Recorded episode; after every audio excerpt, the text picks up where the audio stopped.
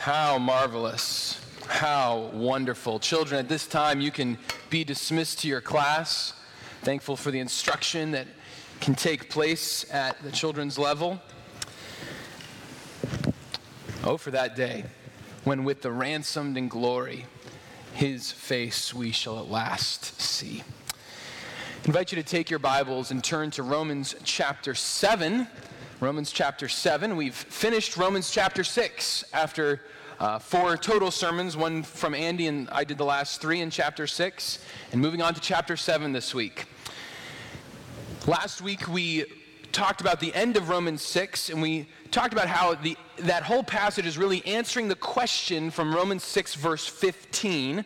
So I invite you to look at that real quick. Verse 15 of Romans 6 says, What then are we to sin because we are not under law? But under grace? It's a question that he's answering, and he goes on to answer that question through the rest of chapter 6. And he basically says, Of course, we should not sin, even though we are free from the law and under this new, uh, this new jurisdiction of grace, as it were. We shouldn't sin because, after all, we serve a new and better master. And whoever you serve reveals who your master is. God, as the good master, gives us good fruit, fruit for eternal life. And so now, as we get to chapter 7, Paul is going to kind of circle back to that idea of law, of being free from the law. If you were to highlight all the instances of law in chapter 7, you would see quite a few. Uh, most of those refer to God's law. In particular, I think it's usually getting at the Mosaic law more specifically. And so that's kind of where we're living over the next week or two here as we tackle Romans chapter 7. I'm going to read beginning in verse 1, and, I'll re- and today we'll be tackling all the way through verse number 12. Or do you not know, brothers, for I'm speaking to those who know the law, that the law is binding on a person only as long as he lives? For a married woman is bound by law to her husband while he lives, but if her husband dies, she is released from the law of marriage. Accordingly, she will be called an adulteress if she lives with another man while her husband is alive. But if her husband dies, she is free from that law. And if she marries another man, she is not an adulteress. Likewise, my brothers, you also have died to the law through the body of Christ, so that you may belong to another, to him who has been raised from the dead in order that we may bear fruit for God. For while we were living in the flesh, our sinful passions, aroused by the law, were at work in our members to bear fruit for death. But now we are released from the law, having died to that which held us captive, so that we serve in the new way of the Spirit and not in the old way of the written code. What then shall we say? That the law is sin? By no means. Yet, if it had not been for the law, I would not have known sin. For I would not have known what it is to covet if the law had not said, You shall not covet. But sin, seizing an opportunity through the commandment, produced in me all kinds of covetousness. For apart from the law, sin lies dead. I was once alive apart from the law, but when the commandment came, sin came alive and I died. The very commandment that promised life proved to be death to me. For sin, seizing an opportunity through the commandment, deceived me and through it killed me. So, the law is holy, and the commandment is holy and righteous and good. Peter remarks at one point that some things in Paul's letters are hard to understand. Welcome to Romans chapter 7. uh, let's ask the Lord to help us understand what he has for us this morning. Father, apart from your Spirit illumining us, we cannot see the wonderful things in your law. So I ask that you would open up our eyes afresh, perhaps even for the first time and that you would help us to just behold your glory in the gospel, to recognize the freedom that we have. Help us to understand what that means, what it doesn't mean, and to walk away a little more desiring to please you, a little more rejoicing in the freedom that we've been given. In Christ's name, amen. In John Bunyan's classic work, The Pilgrim's Progress, there's a man named Christian, and he's got this burden on his back. And if you're familiar with the story, perhaps you are, perhaps you aren't, but he's got this burden. It represents sin. It's an allegory, so there's th- very big parallels to the Christian life with Christian. And Christian has this burden that he's trying to get relief from, and it weighs him down. And a man comes to him named Evangelist and says, Hey, there's a way for you to be free from your burden. And he says, You just have to go this direction and follow this specific path, and there you can find relief from your burden. So, Christian sets out on the path, and things get a little rocky. it gets difficult. And pretty early on, he meets someone named Mr. Worldly Wise Man. And this man says to him that, Christian, there's another way that you can go to be relieved from your burden. There's a different way than what that guy told you to get it off your back. And here's what he says. This is a slightly modernized version, but same gist.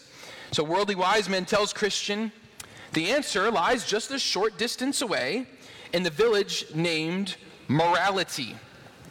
There ask for a gentleman by the name of Legality or Law.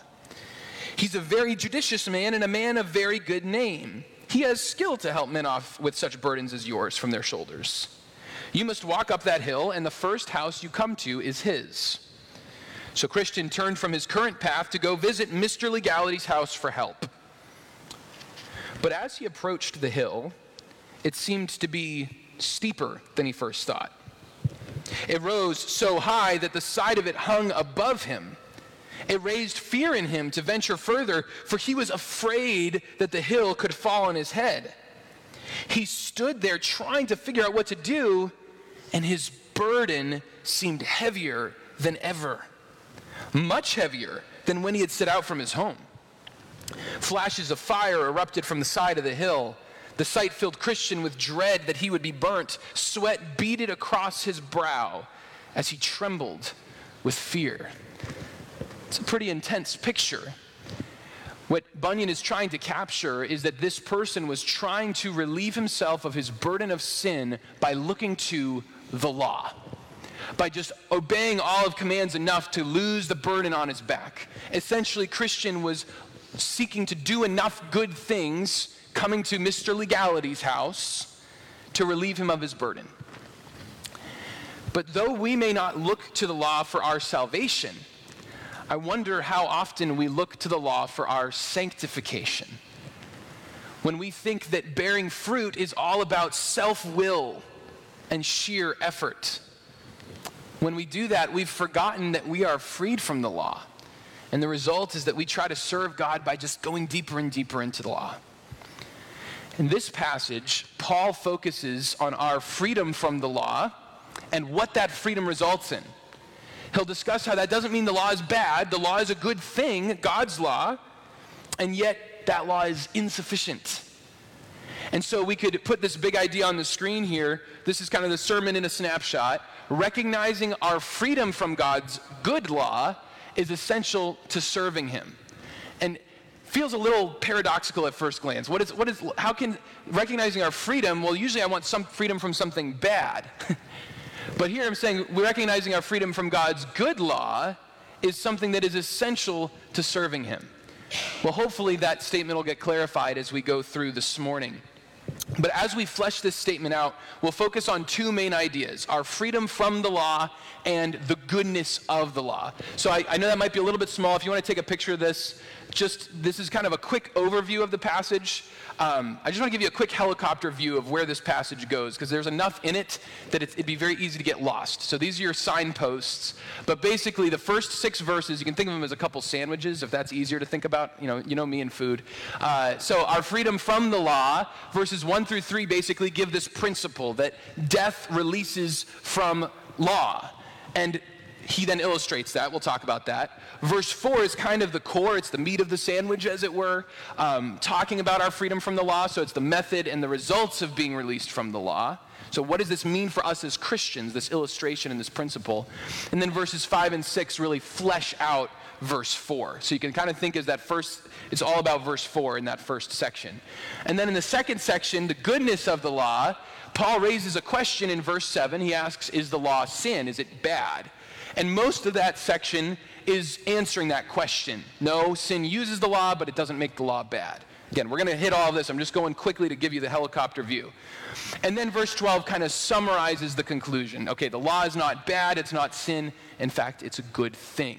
So this is where we're going today. Hopefully that gives you a little some signposts that you can keep in mind on our journey through the beginning of Romans chapter 7. So let's start then by focusing on our freedom from the law. Paul says in verse 1 Or do you not know, brothers, for I am speaking to those who know the law.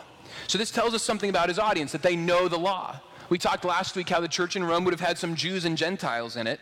Uh, the only thing I'll add to what I said last week is that even some of the Gentiles likely would have been familiar with it. In fact, there were probably a lot of Gentiles, maybe even mostly Gentiles in the church but there was likely some strong Jewish influence from that. Um, Paul talks about how he's writing to the Gentiles in chapter 1, for instance.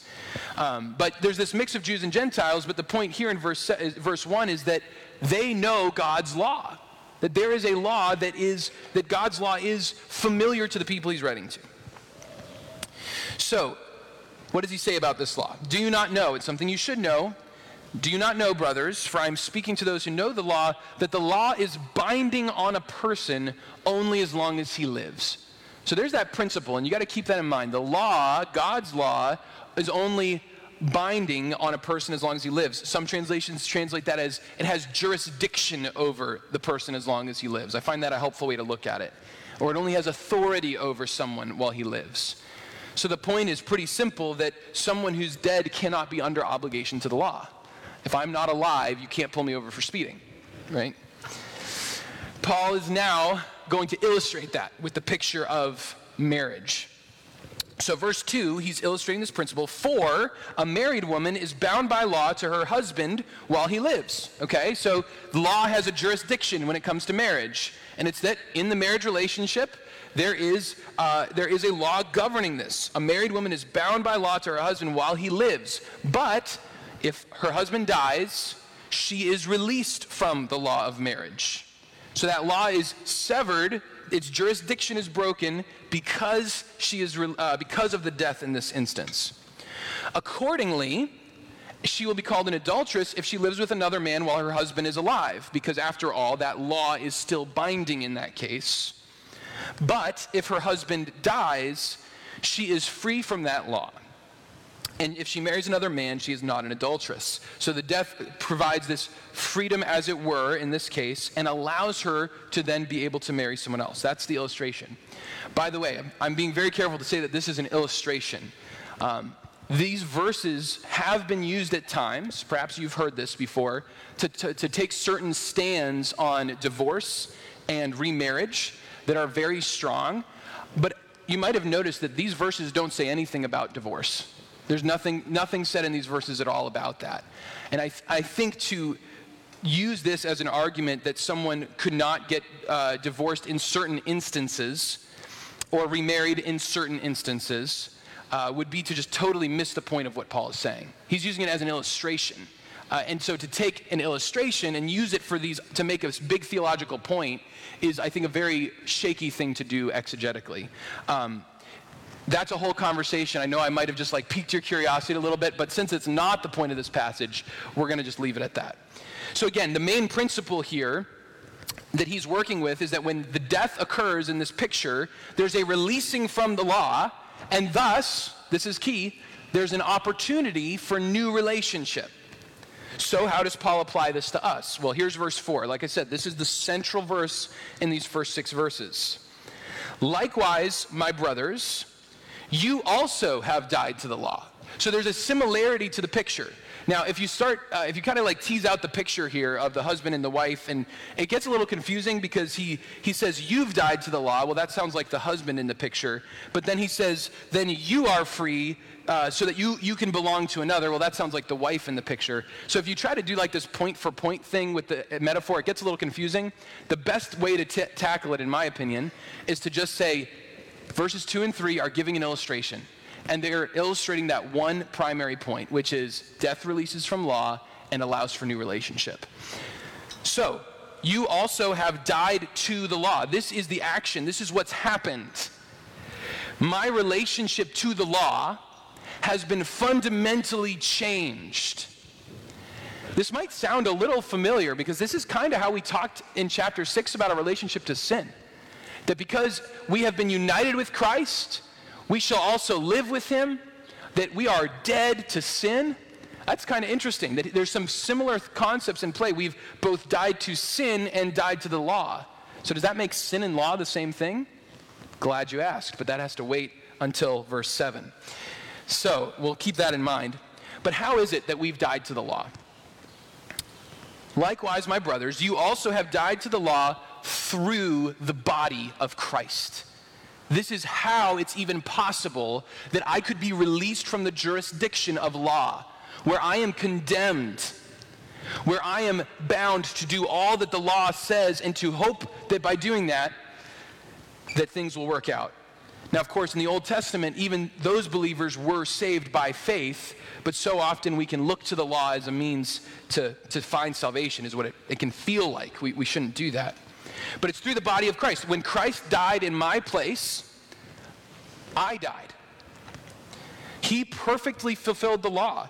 And so when he died, it couldn't have been for his own condemnation. He couldn't be condemned because he did something wrong. He didn't do anything wrong. Instead, he died in my place.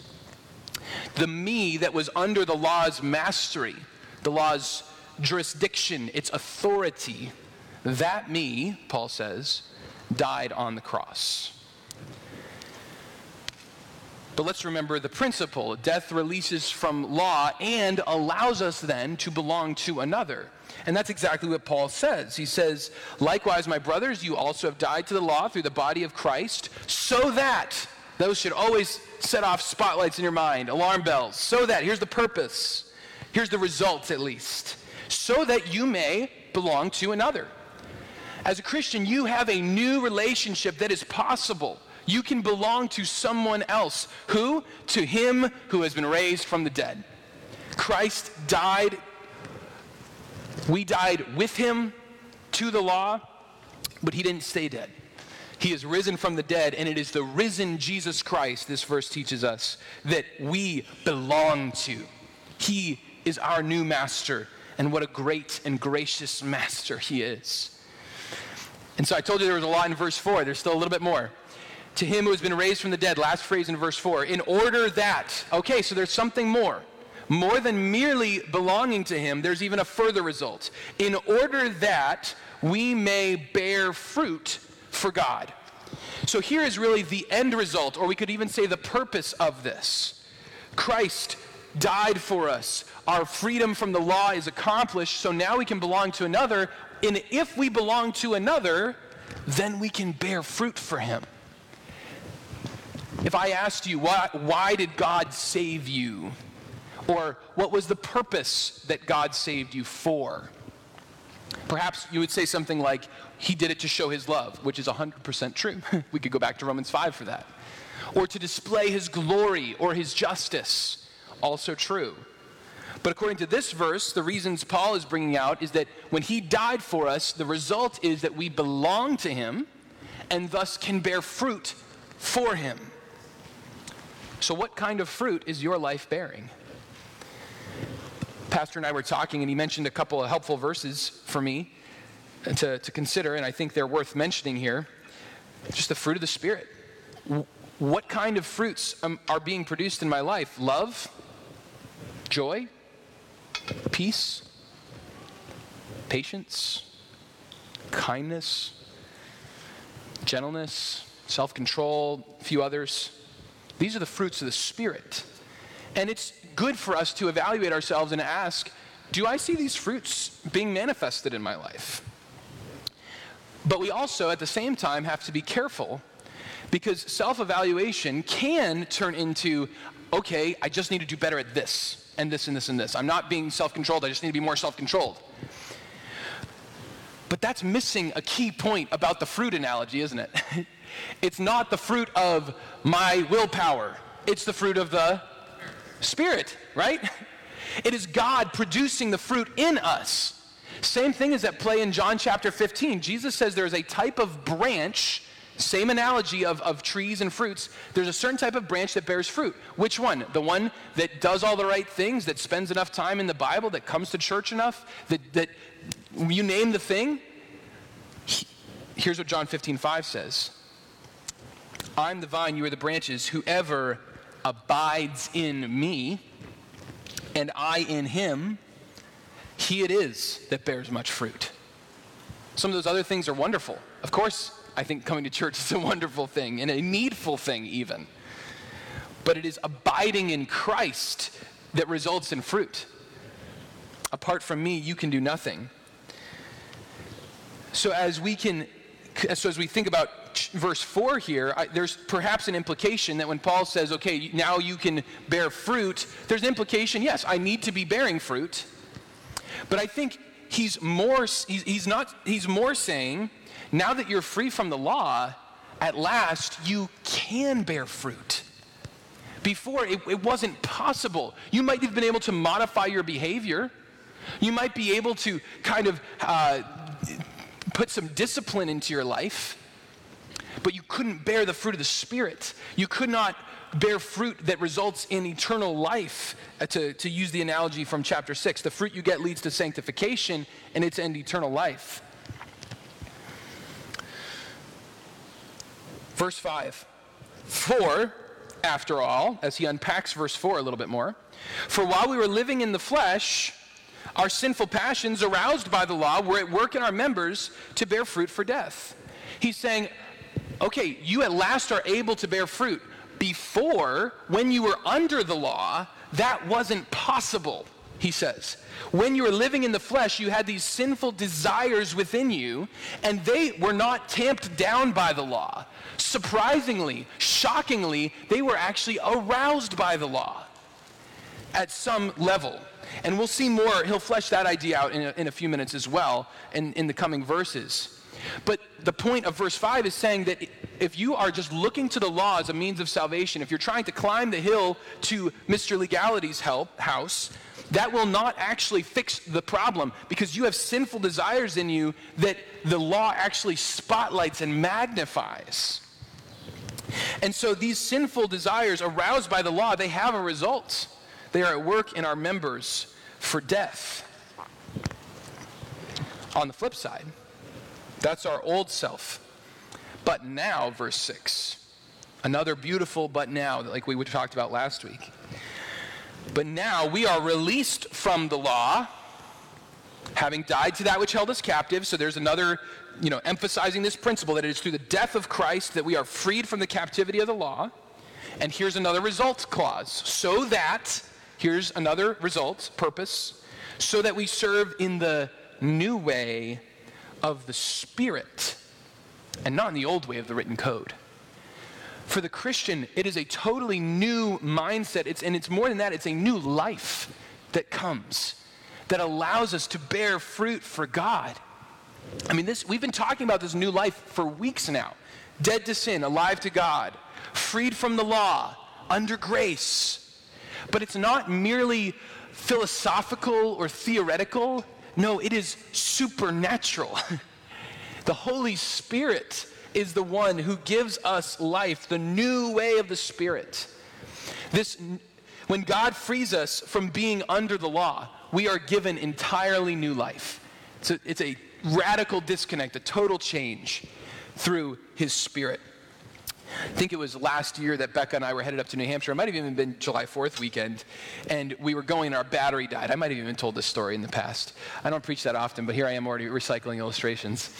Uh, but uh, we were about to get going, and I went to close the trunk, and it's like an electric trunk, and it wouldn't close because the battery had died in the time to open the trunk to the time to close it. And it was, it was pretty inconvenient for sure. Um, but the fact was, there had been some little warning signs along the way that the battery was kind of starting to go. I just wasn't savvy enough to realize it. Like when like the little computer console was like randomly shutting down and then starting up again. You know, that should have been an indicator. Um, but, but at some point, that battery was not doing what it needed to do. And so that battery needed to die and needed to go. And so we called AAA and they came and they took out the old battery, put in the new battery. And now the car can do what it needs to do. We as Christians are equipped with a brand new battery, as it were. The law was inadequate. It was a bad battery to do what we need to do. We couldn't, it couldn't help us bear fruit for God. But now our battery has been replaced and is the Holy Spirit Himself. And it is through His energizing life that we are at last able to do what we were made to do. So let me just pause and ask all this stuff about freedom from the law, are you still under the law? You say, I, I don't think so. I don't offer sacrifices. I don't do all these things that I think of as God's law. Well, let me ask you this Do you try to gain God's favor by doing good things? Friends, apart from Jesus, the sin inside you will grab anything it can, including God's commands, and just bear fruit that results in death. You need the Holy Spirit to give you new life. That's how you can bear fruit for God. So, whether you're watching on the live stream or perhaps here and you've never trusted in Christ as your Savior, I invite you to do that. Don't trust in your own goodness. Don't try to climb the hill because you'll find, as Christian did, that the law just keeps on getting bigger and bigger until it feels like it will crush you. Christian, how do you try to live the Christian life? Wow. Do you try to earn God's smile through living perfectly? It's good to want to please your Father. The Bible makes it very clear that we can, as Christians, please God in how we live. So that, that's true.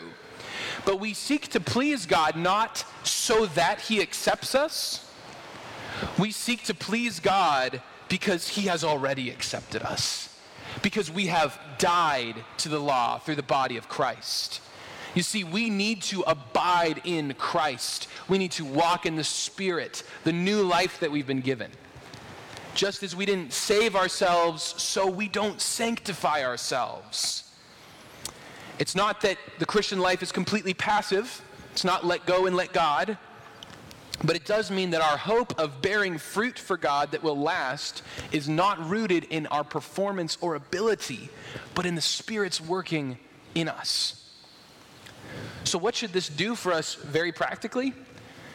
Well, it should drive us to our knees. We should be begging the Lord to help us live in this new way of the Spirit, not in the old way of the written code. It's on our knees before the Lord in prayer that we say, Lord, this is who you are. We get to know him. We seek to abide in the Spirit. We confess our sins to him and embrace his forgiveness. We bring our requests to him acknowledging, I can't do this on my own. I need your spirit to work through me. It's all about this new life in the Spirit. And in many ways, this, this idea of new life in the Spirit is really the next stop in Paul's logic train. But he's going to wait to, to park there for a few more verses. Chapter 8, he's going to really flesh out this idea of the Spirit. He hints at it, right? He says, You, uh, you serve in the new way of the Spirit, verse 6. And that's a critical thing to keep in mind that the new life is the life of the Spirit. But first, before he's going to unpack that idea, he's going to ask two more questions just to clarify here's what I mean, here's what I don't mean about the law. And today we'll just tackle one of those. so the first question is in verse 7, and this brings us to our second big idea this morning, which is simply the goodness of the law. Verse 7 what then shall we say? That the law is sin? By no means. There are a lot of things that are, feel kind of similar between the law and sin, both if you, especially if you've been locking in on what we said about chapter 6. both are viewed as the unbeliever's master. Both are things that we are freed from as Christians law and sin. Both are connected to the devastating result of death, separation from God. So, Paul is just making sure that we understand that doesn't mean they're the same thing. Is the law sin? By no means. This is a very strong exclamation. It should be familiar to us by now. Shall we continue in sin that grace may abound? By no means. What then? Shall we sin because we're under law but not under grace? By no means. Is the law sin? By no means. So, what is then the relationship between the law and sin? And I'll we'll get to some applications of this. I, I, understand this can feel kind of in the weeds a bit, but we'll, we'll get to a couple applications at the end here. So let's understand why, what is Paul talking about? He's teasing out the relationship between law and sin. And he first talks about what the law does to sin, it reveals sin, but then he'll also talk about what sin does to the law. It uses the law as a base of operations. So, what, the, what does the law do to sin? This is in the, the middle of verse 7. Yet, if it had not been for the law, I would not have known sin. Now, Paul has already in chapter 2 said that even Gentiles who do not have the law are a law to themselves. In other words, they have a conscience. So, those without the Mosaic law, without God's special revelation, do have the law in a sense. And, and, and, we could say that they certainly have moral awareness. There's a, there's a natural sense of right and wrong that God has built into humans, conscience specifically. But if it, if it had not been for the law, Paul says, I would not have known sin. Uh, the law shows sin to be what it is. It says, hey, that desire that you found inside of yourself, here's what it is. It's called covetousness, or whatever the particular sin is. One commentator said that law defines sin. I think that's a helpful way to look at it. And Paul uses an example.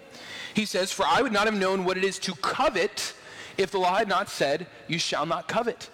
Now, this is the 10th commandment in the Ten Commandments. Uh, don't desire these things that God does not mean for you to have. If it had not been for the law, I would not have known sin, for I would not have known what it is to covet if the law had not said, You shall not covet. Uh, so the law basically reveals these sins to us, it identifies them. But what does sin do to the law? Verse 8. So here's what sin does. Notice in verse 8, he says, Sin, seizing an opportunity through the commandment, pause. Now look down at verse 11. For sin, seizing an opportunity through the commandment, he's emphasizing something. He's emphasizing that sin is opportunistic. It wants to take even God's law and use it for its own twisted purposes. So, how does it do that? How does it use it as a base of operations, as it were? Verse 8 says, Sin, seizing an opportunity through the commandment, produced in me all kinds of covetousness, for apart from the law, sin lies dead. One commentator said, The law is not sin, nor the originator of sin, but the occasion or operating base that sin has used to accomplish its evil and deadly purpose. Imagine an army invading a foreign land. What's one of the first things they do when they get on shore? They need to set up bases that they can then work from. That's kind of what sin does with the law. It's like it, it's gone on to the land. it says, ooh, law, there we go. I can hop in there and use that as a base to invade the rest of the land. Sinful curiosity is aroused by commands. I mean, think about telling a child, don't climb up that tree what are they likely going to do? you know, now that I think about it, that tree looks pretty climbable. Don't stand on the couch. Hmm, good idea. The law provokes, as it were, this sinful desire. The sin was already there, but sin seizes on the commandment to do this anyway. I like the way this, this uh, one commentator put it. I know I'm quoting from commentators a lot, but this was a hard passage, so I'm going to I'm gonna, uh, quote a little bit. Uh, he said, From a human perspective, law is mistakenly viewed as a restriction that in turn causes resentment and gives rise to rebellion. Isn't that true of us? We view law, we, we see a command and we forget that commands are for our good, at least they should be. And so we view it as this restriction, and that makes us kind of annoyed and resentful, and eventually that manifests itself in rebellion. I mean, imagine if like you had a boss and the boss said, "Hey everyone, our co- we're drinking a lot of coffee here, so here's a new rule. You can only have two free cups of coffee a day at the Keurig, okay? Or bring your own Keurig or something like that." Well, maybe you don't drink a lot of coffee, but now that he said you can only have two, you're like, kind of want three. that, it's the, the commandment comes in and actually arouses the law. You've, you've had this limitation placed on you, and your, our sinful natures buck up against that. Apart from the law, sin lies dead. Not that it's non existent, but that it's inactive. One more quote. This, does not, uh, this is from a guy named Doug Moo. This does not mean, of course, that sin did not exist, but that it was not as active or powerful before the law as after. Apart from the law, sin lies dead. Verse 9 I was once alive apart from the law, but when the commandment came, sin came alive and I died.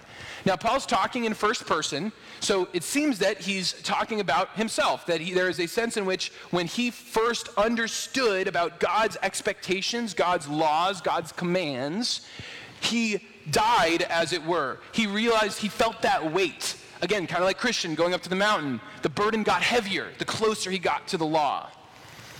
It's also possible, I think this is an interesting idea that's, that's worth noting because I, I do think this is part of what's going on.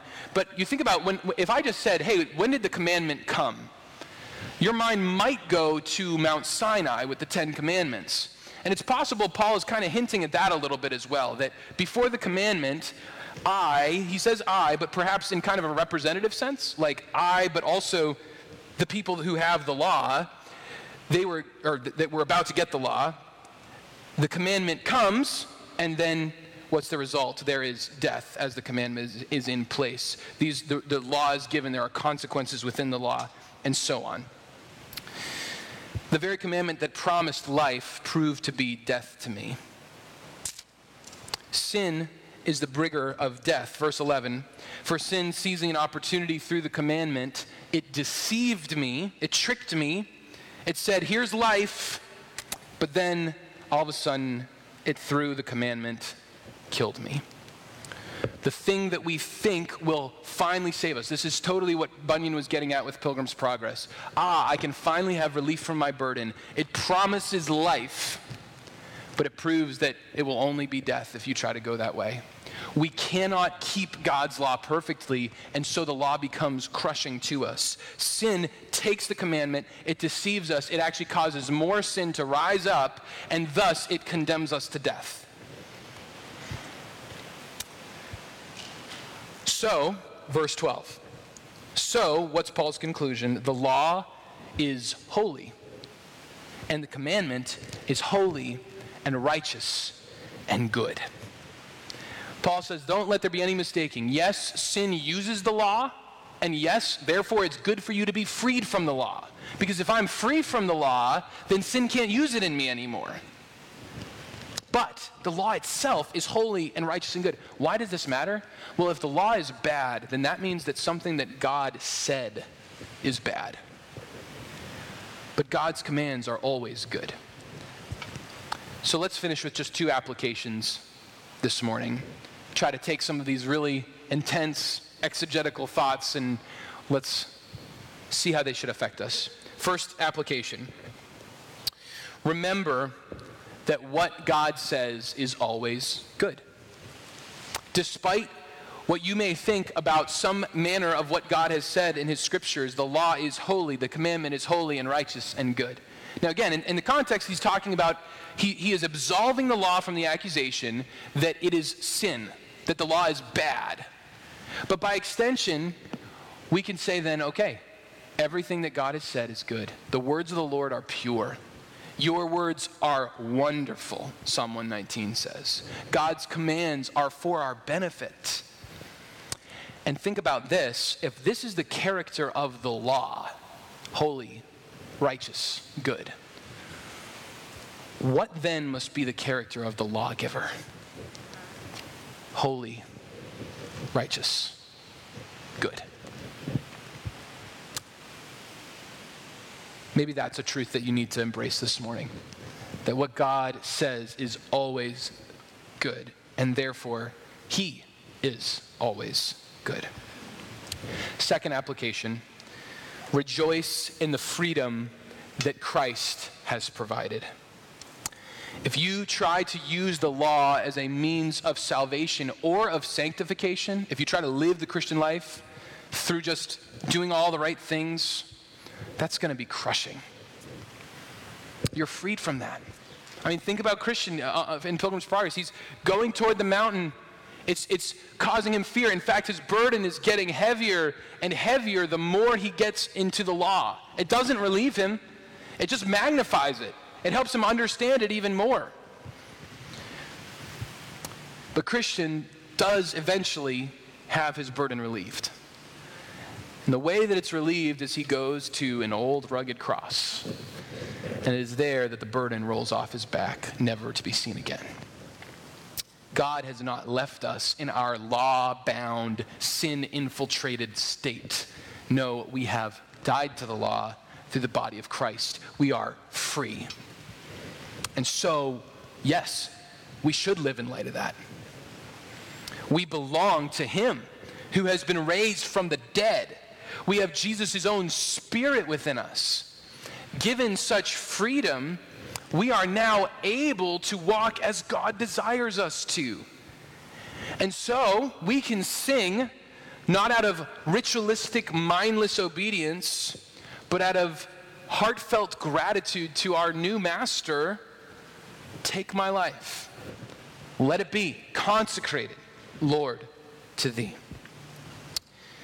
Because every part of us belongs to God, we ought to serve him with every part of us. But perhaps even more so, because every part of us belongs to God, we are at last able to serve him with every part of us. Let's pray. Lord, may you help us to serve you. May you show us what these truths mean. May you show us how they can apply to us. We thank you for the freedom we have in Christ. Help us to live that out, to not seek to be sanctified and drawn closer to Christ through the law, but to live in light of the freedom that we have because of the Holy Spirit within us. We thank you for him and for the new life that you have given.